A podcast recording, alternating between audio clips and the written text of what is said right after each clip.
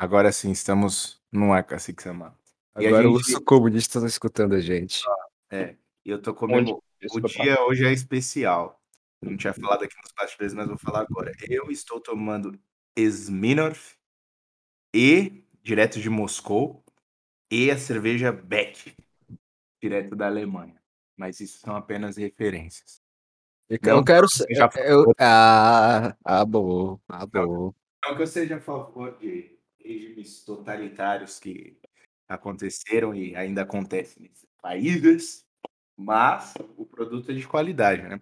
Vamos lá. Cá estamos nós, não vamos tentar não cair no falatório geral, mais uma vez, e não imitar a nossa oposição, o nosso querido Dando, né? Ele está aí já com seus pareceres apocalípticos sobre a terceira G. E aí eu também falando de terceira G, eu já lembro da nossa querida também Débora 5G. Também já... avisei, viu? Eu avisei. Isso é engraçado, parece mãe falando, tá vendo? Eu avisei. Falei pra você não fazer isso. Aí aconteceu, tá vendo? Parece uma mãe.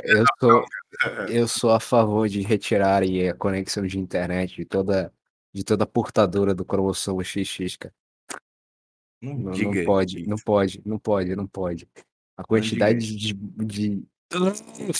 Você não queria trazer a Eva Perón de volta à vida? Fazer Mas aí ela pode, cara. Ela pode. Agora, quando eu vejo... A única que tem um aval é Eva Perón, Cláudia Pacheco. Exato. Acabou. Só elas podem. A lista é imensa de duas pessoas.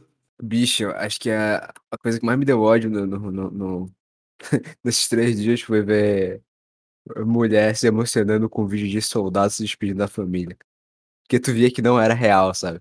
Tu via que, tipo, a tristeza dela não era, tipo, se o cara ia morrer, ia deixar a esposa pra trás. Mas a tristeza dela era porque ela não era ela ali.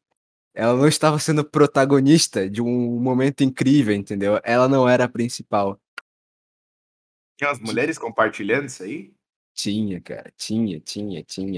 E outra dizendo que o Brasil precisava de uma guerra, porque os nossos homens estavam muito frouxos.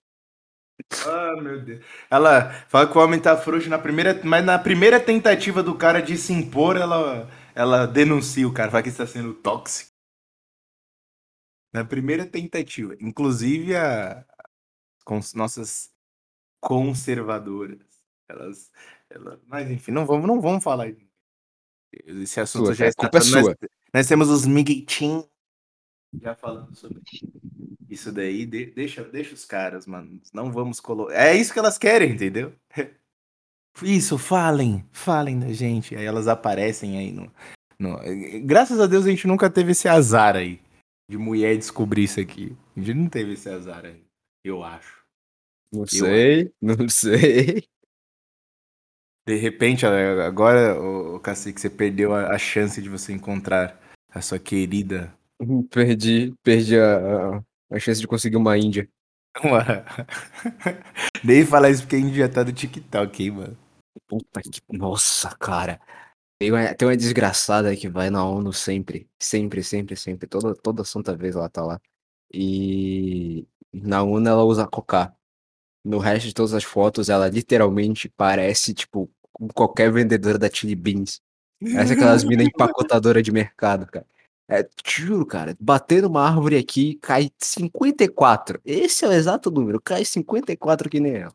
Pô, se fosse eu também. Eu vou literalmente assumir a minha identidade de cacique, vou procurar na minha família o pajé mais antigo que tiver e falar, não, agora eu sou índio. ONU, por favor, me dê patrocínio, me dê dinheiro. Inclusive, não desistam da gente. Continue escutando isso aqui. É só o começo, é terrível, é sempre assim. Depois vai engrenar o negócio. Hoje tá fazendo muito calor aqui em São Paulo, né? Tem feito muito calor aqui em São Paulo. Hoje eu fui visitar a minha querida mamãe, e aí eu vi uma moça que há muito tempo eu não via, e é uma filha é uma sobrinha de um amigo meu de infância, né? A moça já tá grande. Eu olhei assim à distância, percebi que era ela, as vestimentas idênticas às da mãe, né? natural, né? Copia, os filhos copiam os pais, né? É meio que na maioria das vezes é um reflexo, né? Na maioria das, principalmente quando é negativo, né? Principalmente quando o reflexo o exemplo é negativo, o filho reflete isso daí. Quando é positivo, nem sempre. E aí, eu conversando com um colega, né? E estava falando que hoje em dia o negócio tá tão feio, velho, que as mulheres mais velhas estão tentando se adequar à moda atual, né? E aí, padrão, assim, a mulher com aquele shortinho, tá calor, shortinho colado, rasgado, todo rasgado, né? Que você não sabe se aconteceu algum acidente ou se aquilo é a estética mesmo do... Porra, calça jeans de mulher é tudo esfarelada, né, cara? É incrível a porra da coxa fica roçando uma na outra, rasga o short. 100% favela. 100% IDH baixo. Baixo IDH. Ah, você me fez lembrar do áudio do Baruque lá, porra. Porra, mulher média, lá nordestina, lá com escorrimento, porra. Seu pardo, mulato do coroxo. Vocês ficam fazendo me lembrar do Baruque, vocês são foda, mano. Mas enfim, eu só queria falar sobre isso mesmo, que as mulheres hoje em dia é um xerox, né, mano? São, quando na igreja aquelas emo gótica, e se não é funkeira, parece só tem três vertentes só, né, mano? Aí tá na quarta agora, tipo assim, meio evangélica católica, né? Com as roupas modestas, pero não mucho. É complexo. Pra mim, a divisão pra mim ainda tá em girl gótica e mandraca. Ai, sou mandraca. Nossa, nada, um soco. Vamos partir pra violência. Não, mas pelo menos essas daí você consegue, você identifica, faz o diagnóstico, você já consegue, você consegue fugir com mais rapidez. Agora tá surgindo um grupo aí de mulheres que são travestidas, né? E você não sabe muito bem o que elas são, né? Tanto que a galera MGTOW aí tem falado muito da Maris, né? Inclusive saiu um vídeo recente dela aí, puta que pariu. Eu não tenho que lutar contra o aborto, essa não é minha pauta. Eu não sou contra nem sou a favor.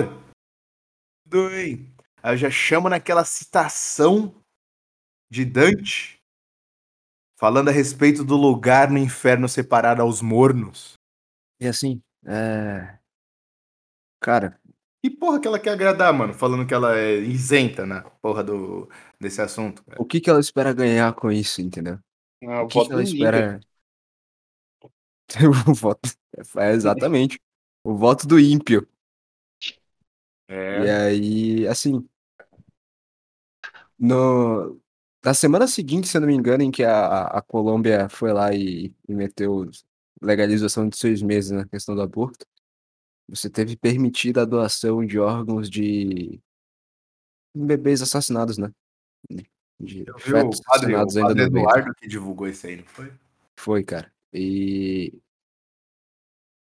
é tudo feito literalmente na cara dura, sabe? Na cara dura, assim. E aí você presta atenção que não tem jeito. A gente tem, quando olha no passado, a gente tem uma impressão de que tudo era muito bárbaro, mas na verdade, eu acho que as coisas estão mais bárbaras agora. Bem mais do que antes. A gente só tá distraído. A gente só presta atenção em outras coisas. A gente só passa mais tempo com entretenimento, mas de fato mesmo, a única coisa que pode salvar esse mundo é a cruz, sabe? E quando você se afasta da cruz, você se lança diretamente nas trevas desse paganismo, de sacrifício de inocente, desse tipo de oferenda, sabe? Que é 100%, é 100% satânico, não tem outra palavra, não há outro termo. Não tem como você tentar justificar isso de alguma maneira, não dá. E aí você vê que cada uma daquelas mulheres que comemoraram ali, elas já ganharam uma caveirinha no caderninho de Papai do Céu, certeza. Ô, assim, que você acha que, só cortando sua linha de raciocínio, que eu domino essa arte, você acha que já deve ter surgido esse discurso de que os russos estão enviando soldados não vacinados para matar os ucranianos com Covid, Não ironicamente, teve gente perguntando, meu Deus, mas por que que o povo está no aeroporto sem máscara? Teve gente mandando essa. Meteram essa. Mas obrigado, senhor Vladimir Putin. Você encerrou o arco da pandemia e eu nunca fui tão feliz na minha vida. Agora ninguém mais fala de máscara, a Covid acabou. Agora nós falamos de caças russos e tanques ucranianos apenas. E mais uma vez... nosso querido, que Deus o tenha, Enéas, ele tinha razão quando ele defendeu a energia nuclear, a bomba atômica, aquela grande bomba. O argumento dele era o melhor. Se o Japão tivesse, aquilo não teria acontecido. Puta, e cara, pensa no arrependimento dos governantes da época. Porra, se eu tivesse uma para jogar de volta, o cara teria pensado duas vezes. É, literalmente é isso. Você tem uma bomba atômica, você vai se fuder, mas você vai se fuder com a capacidade de fuder o inimigo também, entendeu? Essa é a lógica. Ela é o 38 na mesa de truco das nações, cara. Quando as nações se reúnem para jogar truco, todo mundo tem o seu 38. Se você não tem um 38 na mesa, você vai ser o cara que vai passar mal ali, cara. Vou apontar na sua cara e você vai falar, desculpa. Então, assim, não tem, cara. Cada nação tem a responsabilidade de se autodefender, de se proteger, sabe? Da mesma maneira que você tem a responsabilidade de garantir a segurança da sua família, e o Estado não deixa, você... como representante do Estado, também tem a responsabilidade de garantir a segurança da sua nação. Então, ver as coisas que aconteceram na Ucrânia. Claro, tem muita propaganda ali, com certeza, sem dúvida. Não quero chegar nesse mérito ainda. Mas não fique contando com grande nação, não. Fortaleça o seu exército, tenha sua bomba nuclear e fortifique suas fronteiras. Porque... você vai ver a cagação do mundo inteiro quando eles perceberem que você é mais forte do que eles. Ou que, pelo menos, se você não é mais forte, você revida muito bem. Você sabe bater um de dói, entendeu? E, cara, o Brasil é o maior país da América Latina. Então, por mim, já tinha anexado essa porra toda e feito o Sacro Império Latino Brasileiro. Te juro. Já era hora do Bolsonaro botar tanques nas ruas e nos fazer marchar sobre a Argentina. Sobre a Colômbia também. Marchar sobre todos os países que legalizaram o aborto. Ia ser maravilhoso. Eu podia até falar sobre uma aliança com Portugal, mas isso... Não vamos fazer um sacro império aqui. Não vou dar nem minha opinião. Vou me ater aos fatos aqui, porque eu prometi, falei até no Instagram lá, que a opinião alheia não importava sobre o que está acontecendo na Ucrânia e na Rússia, mas os fatos são importantes. E aí estão resgatando as questões aí, as aulas, enfim, os ensinamentos do professor Olavo. E o Olavo fez um tweet muito tempo atrás, não tanto tempo atrás assim, né?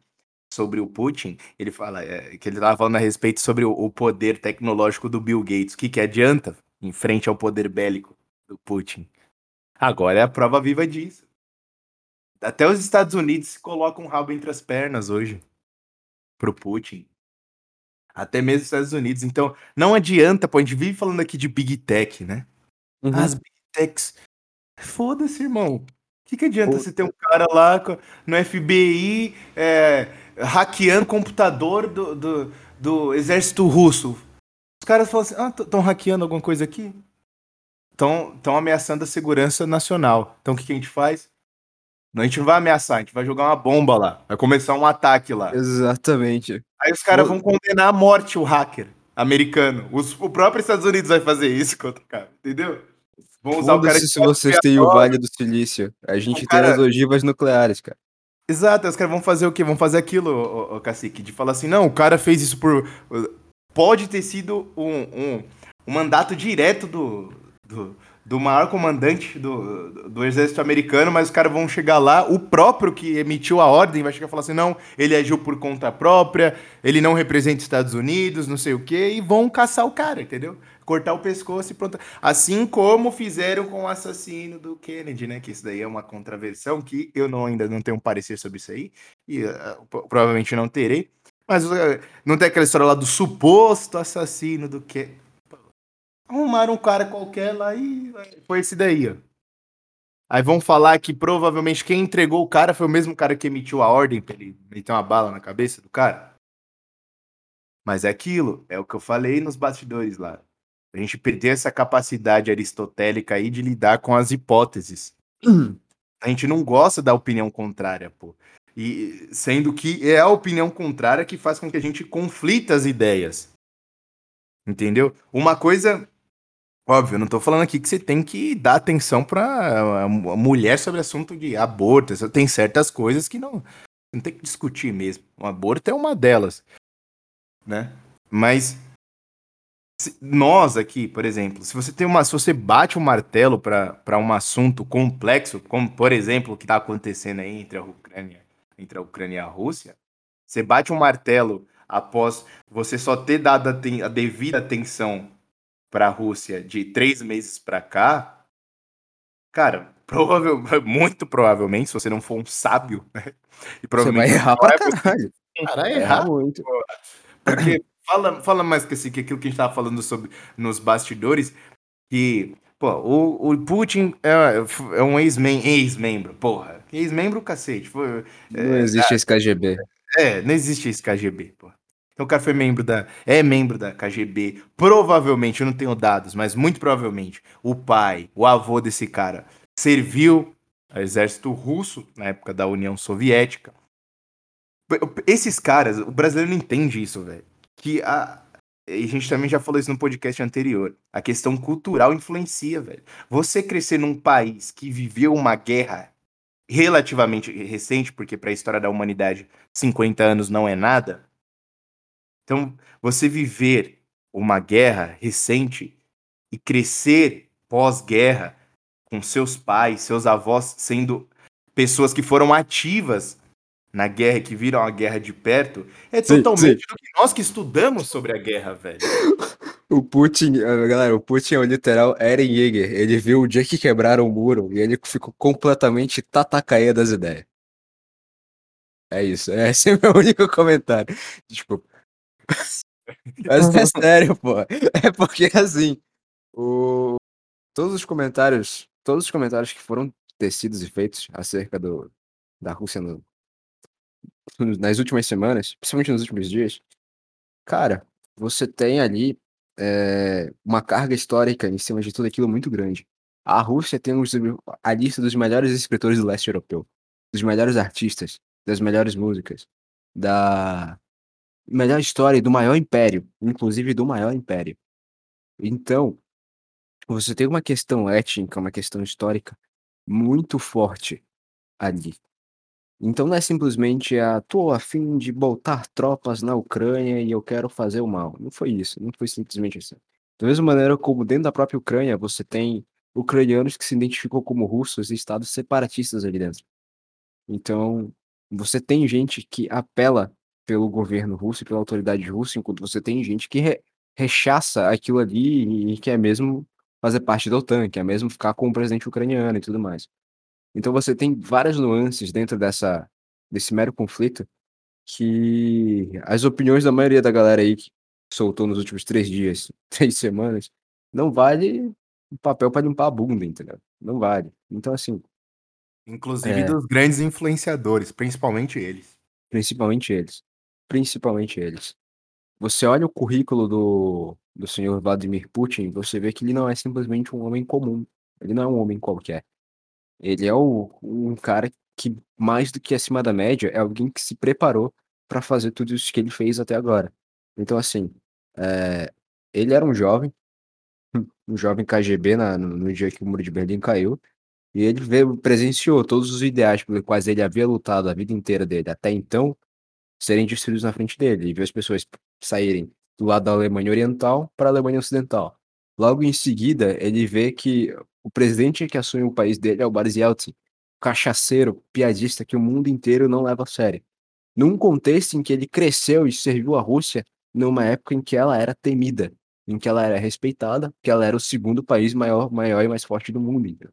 Então todas essas coisas criam sentimentos dentro de certos homens que é capaz de gerar combustível para que eles se tornem protagonistas de determinado momento histórico, de determinado acontecimento. Isso veio a acontecer com ele. Então assim, você tentar identificar as razões, os motivos pelos quais o Putin toma decisões, cara, não é raso, entendeu? É mais profundo do que isso. É mais bem planejado do que simplesmente isso.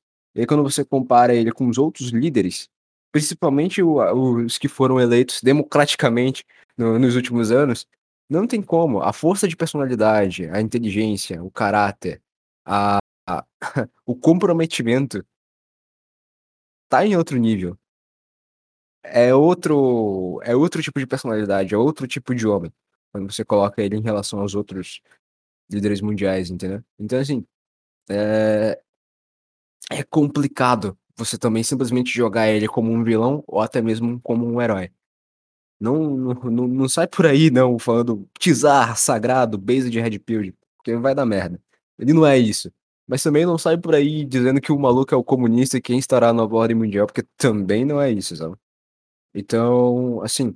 Resumidamente, a gente não sabe o que é. Então não fique tentando achar uma definição. Espera pra ver, porque a única coisa certa, a única coisa que dá pra bater o cajado e dizer é que o que ele tá fazendo é com certeza pra fazer a Rússia grande novamente.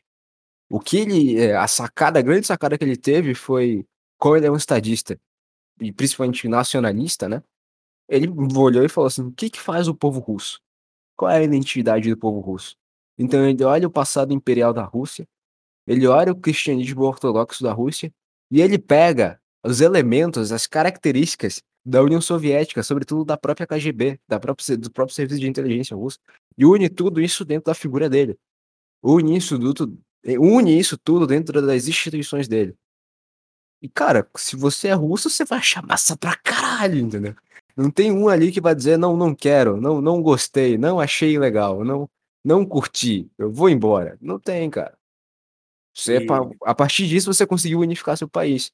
E o país que tem estabilidade política é um país que consegue se sobressair contra qualquer outro que seja simplesmente um país democrata, entendeu? E outra coisa, Cacique, que também... falando, a gente sempre fala do professor Olavo, isso sempre vai acontecer, é que eu vejo como é foda. Não dá. O Bolsonaro aproveitou muito pouco o Olavo. Sim. Eu não sei se ele se arrepende disso, mas é que o Olavo falou que não aceitaria participar do governo, mas que estaria aberto a conselhos. Cara, você ter o Olavo, assim, pelo menos publicamente, o Olavo era o homem mais preparado para aconselhar o Olavo falando sobre geopolítica. Porque ele é o único que, publicamente, obviamente, pode ter fulano de tal que está escondido neste momento no seu bunker com 30 mil livros na sua biblioteca sobre a história da humanidade estudando geopolítica como um louco. Pode haver. Mas a gente está falando dos que estavam em público, que já tinham uma expressividade. O Olavo era o melhor nesse aspecto, para dar conselhos a ele. E o Olavo poderia alertá-lo sobre este... Eu não sei, aquilo a gente não sabe até que grau de retardo mental, tolice, ou... não sei, do Bolsonaro. A gente não sabe também. O Bolsonaro também é uma eterna incógnita. Tem a galera que fala lá do xadrez 3D, né? Faz as piadas, mas a gente também não sabe. É. Porque eu acredito que ele não é inocente. Eu acredito que ele participou do exército muitos anos da vida, é um homem mais velho, ele sabe, digamos assim, as maldades, as malícias do mundo. Mas pode estar vislumbrado por uma aliança, pode ficar vislumbrado com uma possível aliança com a Rússia. Mas uma coisa que a experiência histórica nos diz é que todos os países, todos os líderes fascistas, todos os ditadores da história... O interesse único dos caras é o bem-estar da própria nação. Da nação, absolutamente que sim. Alguns nem tanto como Stalin. Alguns nem tanto, né? O Mao Tse-Tung, alguns nem tanto, né? Mas a maioria, eles partem desse... Até, eles são meio que um PEN. O PEN é o retrato do ditador do século passado. Eu faço mal aos meus próprios amigos, mas é tudo em prol de um bem maior. No final, a verdadeira paz. Lá no final a gente vai encontrar a verdadeira paz. Sim. Então a gente não fique... E o Olavo fala que essa é a estratégia, né? Contratou o Dugin lá, aí pegou aquele discurso... todo o discurso comunista e fez uma remodelagem, né? Que essa sempre foi uma coisa que o Olavo bateu em praticamente todas as aulas que ele falou sobre comunismo. Ele falou que o comunismo é um simbionte, velho. O cara se adapta às situações. Então, o comunismo, aos olhos do professor Olavo, e, veja bem, se você vá direto na fonte, pô, não fique olhando por terceiros. Você quer conhecer o que o Olavo pensava, ou você vai direto às aulas do Olavo, entendeu? Os livros do Olavo, aí você vai ver o que ele pensava. Eu só estou aqui parafraseando. Se você não acredita, vá direto na fonte. Que ele acreditava que o Putin surgiria como um novo discurso comunista, né? Aquele negócio meio conservador. Quem já leu um pouquinho de Alexandre Dugin sabe disso. Tem um negócio, o Olavo falava que era uma mistura de cristianismo ortodoxo, que foi uma coisa que até o Cacique falou, cristianismo ortodoxo com um pouco de nacionalismo. E aí os caras falam, não, porra, o Putin passou lei lá, anti-gaysismo, porra. Sim. Mas é aquilo, por que a galera fica espantada e chama isso de conservador? Porque eles acham que o modelo de comunismo dos caras é Marielle Franco, como que é o nome? Eu sempre esqueço a Manuela Dávila. Sim. Esses são exemplos de comunista dos caras, pô. Eu pensei que o comunismo dos caras é igual o PSOL, né? É o PSOL, pô, o PT, minorias, porra, não era assim. É a questão da história da nova resistência, né? As pessoas definem a nova resistência, ou melhor, os neoconservadores definem a nova resistência como sendo algo que é tudo praticamente anti-ocidental. Então, dentro da nova resistência se encaixa a galera que é muçulmana, a galera que é fascista, a galera que é comunista, qualquer um que pegue por um lado mais extremista da coisa, né? Consegue se encaixar na nova resistência. E aí, mas a verdade é que, se você olhar bem, ela é muito mais antiliberal, ela é muito mais contra os bancos do que necessariamente contra meramente o Ocidente em si, porque, cara, você tem ali a questão do nacionalismo sendo enfatizado. E a gente sabe que hoje, o grande problema de cada país é a sua autonomia política, a sua autonomia cultural, cara. Então, a nova resistência consegue chamar essa galera para esse lado, porque tem esse traço, de você ter a autoridade política do seu país e a autoridade da sua cultura, ou seja, a autoridade dos estados nacionais. E aí, por isso que a galera daqui do Ocidente olha o Putin e fala, esse cara é foda, esse cara é conservador, esse cara é bacana, esse cara é legal. Porque no nosso lado do mundo, a vida religiosa, a parte espiritual, o respeito, a moral, isso está tudo tão desgastado, tão decaído, que basta um cara do outro lado começar a dar um revival nisso aí, a retrazer o espírito ortodoxo dos caras lá, da religião dos caras lá, retrazer a estabilidade política, retrazer uma pegada mais viril, mais moral, mais conservadora, a galera acha foda pra cacete, velho. E a galera entende o cara como sendo um maluco que vai enfrentar a nova ordem mundial, mas o ponto é, aquilo é pela Rússia, e só pela Rússia.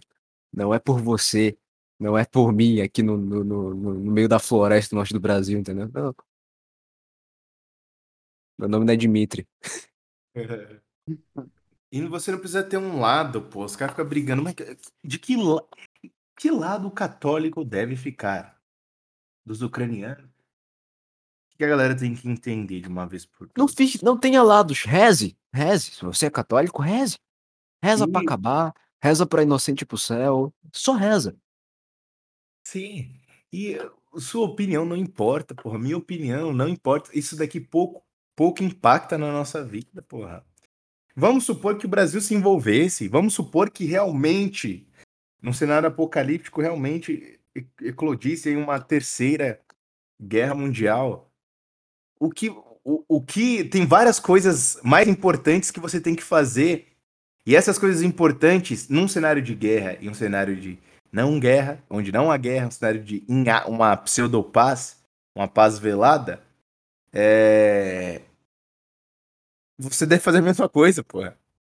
É você se conectar com as coisas do alto, independente, pô, do que acontecer. Independente do que acontecer. Mas é aquilo, até mesmo essas coisas nos fazem nos distanciar daquilo que realmente importa, pô. É o Cacique falava, Covid, guerras acontecendo, e gente ainda pensa, cantando Imagine. Fuja disso daí, porra. O que a gente sempre fala aqui é o falatório geral. Foge dessa merda aí. Fica no seu canto. Por que que a gente tá comentando isso aqui? Pra galera entender. Não é uma coisa que o Cacique, eu, o Mr. Japa, a gente fica falando... A galera acho que fica pensando que às vezes a gente é tipo...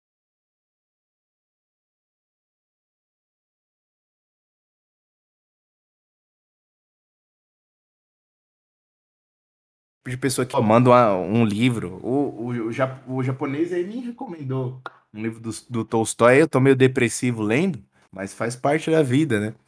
Eu vou ficar me preocupando com o que os europeus estão fazendo. Você acha que o europeu se preocupa com o que tá acontecendo no Brasil, irmão? Tá fudido há 16 anos aqui, os caras não estavam nem aí. Exatamente, porra. Aquilo que os caras falam, mano. Vai falar isso pro carioca. O que tá acontecendo na Ucrânia? Irmão, sai na rua ali, os caras levam meu celular e apontam a arma na minha cara, irmão. Você acha que eu tô preocupado que tá... Ah, é triste que tá morrendo gente. É triste, irmão, mas eu vivo uma guerra aqui que eu posso morrer a qualquer momento, cacete. O índice de homicídio no Brasil é assustador. O que o Olavo sempre falava. Se você olhar uma guerra de anos, no Oriente Médio, não chega o número de mortes no Brasil num ano, porra.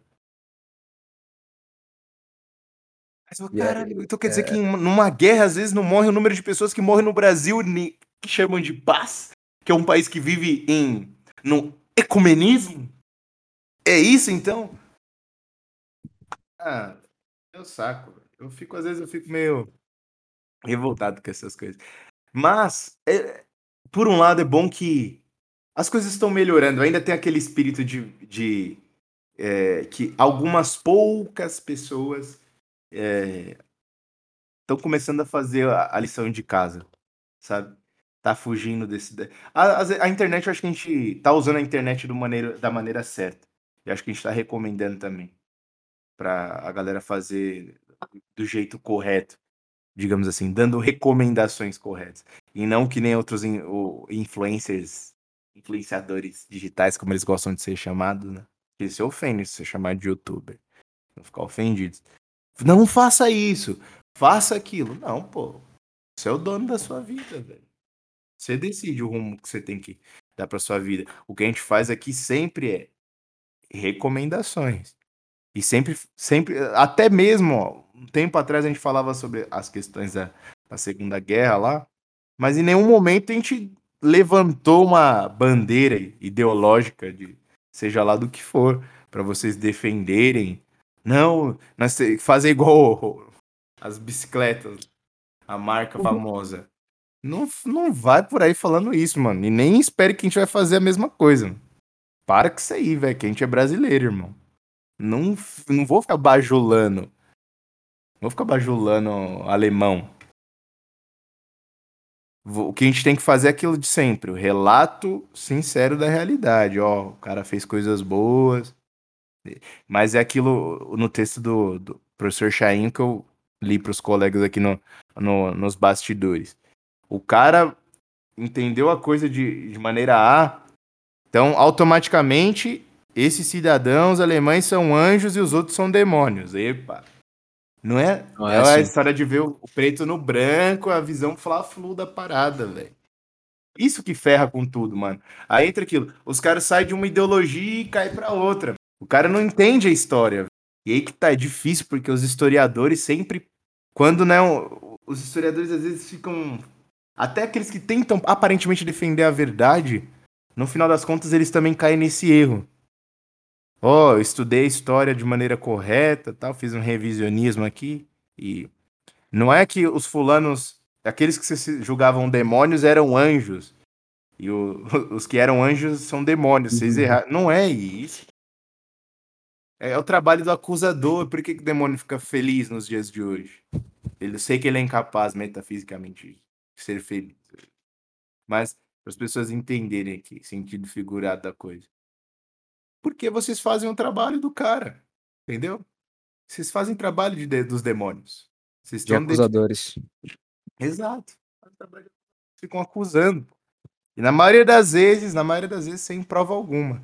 Aquele, eu vi um vídeo, eu não sei se eu compartilhei com vocês o vídeo da menina lá debatendo sobre aborto, aí o cara falou assim, se eu provar que você tá errada, se você provar que eu estou errado, eu venho aqui e vou me ratificar e tal, mas se eu provar que você está errada, você vai se retratar? Ela fala não. Não. É.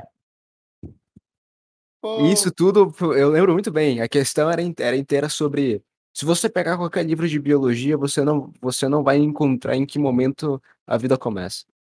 Você não vai encontrar essa seguinte fala, só depois de 3 meses, ou só depois da formação neural. Você não encontra esse termo.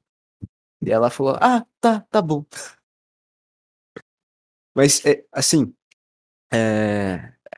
uma coisa que eu falei ainda no primeiro canal, ainda no quando a gente estava começando isso aqui. Tudo é passageiro. Política é passageira. O mundo é passageiro. Somente uma coisa é eterna. Somente uma coisa é um ponto fixo na história da humanidade. Que é a cruz. É o sacrifício da cruz. Essa é a única coisa com a qual você deve se importar. Porque todo o resto passa. E a única coisa que fica é se você foi perdoado ou não pelos seus pecados. E essa é a única coisa com a qual você deve se importar. De resto, é supérfluo. A Bíblia fala, o mundo passará, as boas coisas passarão, mas a sua palavra é eterna. Então, sempre volte, sempre foque para o metafísico, sempre volte para o transcendente, que o mundo espiritual não acaba. Essas coisas não têm fim. A gente tem, a gente morre, impérios que surgem, impérios caem, tudo tem início, tudo tem um fim. Mas tem que se preocupar com onde você vai gastar a sua eternidade. Aonde você vai passar a sua eternidade. Isso é mais importante. Sempre. Muito tempo, hein? Eu, membros lá no grupo do Telegram, inclusive, ó, fazer o merchan para aqueles que ficaram até este momento. Existe um grupo no Telegram de inscritos aqui do canal, só tô colocando a galera que realmente parece ser minimamente saudável mentalmente. É um grupo legal. E o pessoal tava lembrando de antigos vídeos que eu publiquei lá no Quem Nunca, que inclusive foi uma ideia do japonês que eu fizesse na época, não sei se você vai lembrar. Uma época que eu gravei um vídeo lembra do Meruem? Eu lembro, você é bravíssimo. Gravei um vídeo. Crer, cara, pode crer. Faz tempo, mano, faz tempo. Já faz uns 2 anos aí, uns 2, 3 anos daí. E aí um membro lá do grupo comentou sobre isso daí. E eu lembrei que tem a ver com o que o Cacique tá falando nesse momento. Que as coisas do alto são as que realmente importam. E no vídeo eu até usei um exemplo do livro Ética Nicômaco, da Aristóteles, que ele fala que é possível sim você... não tem essa discussão, não sei se continua até hoje, ou se as pessoas esqueceram, porque as pessoas esquecem, algum assunto entra em voga, depois sai, mas os ateus defendiam muito essa ideia aí na internet, a galera famosa aí entre os ateus, tipo Pirrola, esses caras aí, e é possível você ser ético, né? Defender, em aspas, a verdade, alguma verdade, vamos colocar assim, mesmo sem a religião. Mas Aristóteles defende a ideia de que só os seres dotados de algo transcendente, ou seja, que já nasceram com isso, com essa capacidade de discernir o bem do mal, conseguem fazer isso sem a religião. Só quem nasceu com isso, é uma coisa que o Cacique e eu, a gente também já falou sobre isso. Quantas pessoas no mundo nascem com isso? Pouquíssimas. E veja, essas pessoas conseguem ser assim sem a religião. Mas elas só são assim porque Deus quis que elas fossem assim. Então é em aspas sem a religião. É em aspas sem a religião que você consegue discernir o bem do mal, o verdadeiro do errado. Sem se amparar na religião. É com um dom que é algo que a ciência não explica, você já nasceu com isso. Pouquíssimas pessoas nascem com isso. Isso é o que Aristóteles diz. Sempre vá nas fontes, não fique acreditando piamente no que as pessoas dizem por aí, inclusive o que a gente diz. E eu lembro que no vídeo, essa questão fica tão evidenciada lá, que o Cacique falou, que esse personagem, o Meruem, é um personagem super poderoso lá do anime Hunter x Hunter. Só que o personagem, ele tem tudo. Ele poderia subjugar a humanidade, se ele quisesse. Ele tem tudo.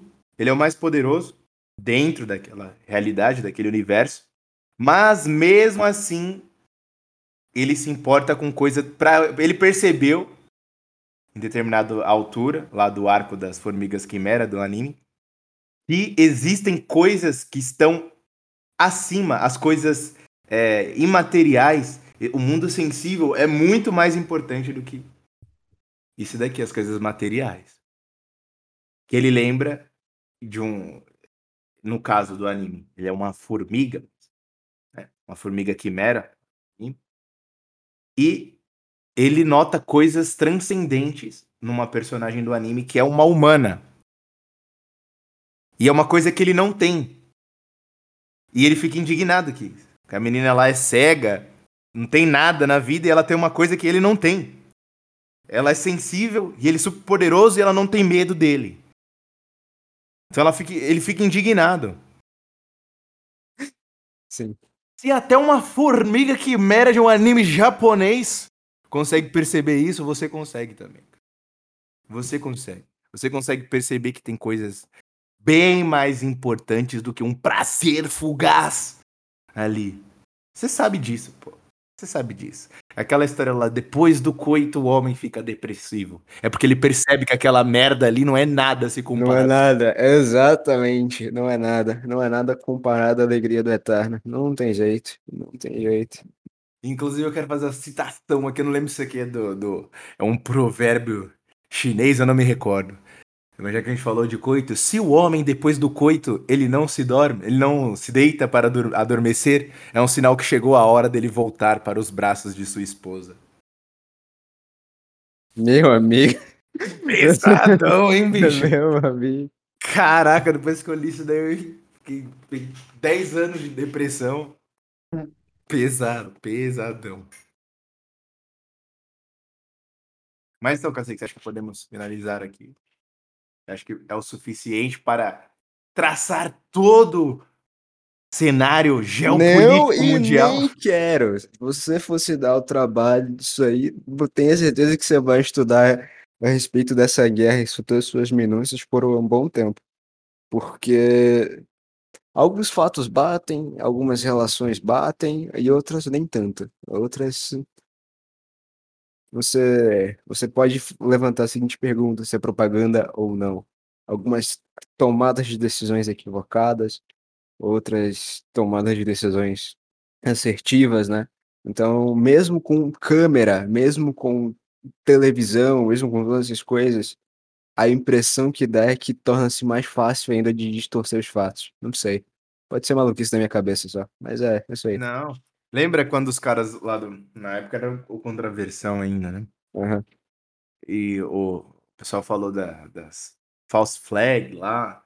Exato, exatamente. Red flags. Cara, hoje em dia a gente vive na era digital. Não gosto de chamar assim, mas vamos chamar assim. Era digital. Então, o exército russo pode muito bem ter falseado coisas. Os ucranianos também. Vamos postar aqui. Vamos pegar atores, atrizes. Vamos colocá-las ensanguentadas aqui, vamos tirar uma foto e falar, nossa, olha como os russos são malvados, estão torturando, estão jogando bombas num orfanato. Eu acho que eu só tenho 2 perguntas para poder encerrar isso aqui, que é, qual é o envolvimento do Hunter Biden, filho de Joe Biden, com a Ucrânia, e o que tem no laptop dele? Essa aí eu deixo pro ouvinte tentar descobrir. Contei para nós. Conta pra nós aí, Cacique. Eu então, não. Da Xuxa. Não, essa porra vai cair. Enfim. Falou, galera. O cara sai. Não tô afim de. Não, porra, não, porra, não tô. Chega. Tipo, quarto canal, tu é maluco? Meu coração. Então, até mais, senhores, né? O Cacique quer terminar assim. Mas até mais. É normal. Lembre-se, ainda tem coisas ainda que nós não podemos falar. Mas isso é normal. Fiquem com Deus, senhores. E lembre-se da máxima lá. Fujam do falatório geral. Essa é uma das estratégias. Inclusive, se você entender em algum momento que o que falamos aqui também faz parte do falatório geral, você pode e deve fugir. Fugir daqui. Também. Corra. É isso. Fuja para as coisas. Você fez uma referência agora, que é isso? A um filme com um protagonista niga. Aí tu já tá... É sim, algoritmo. Sim. É isso aí. Sim. Niggers! Falou! Fique com Deus, senhores.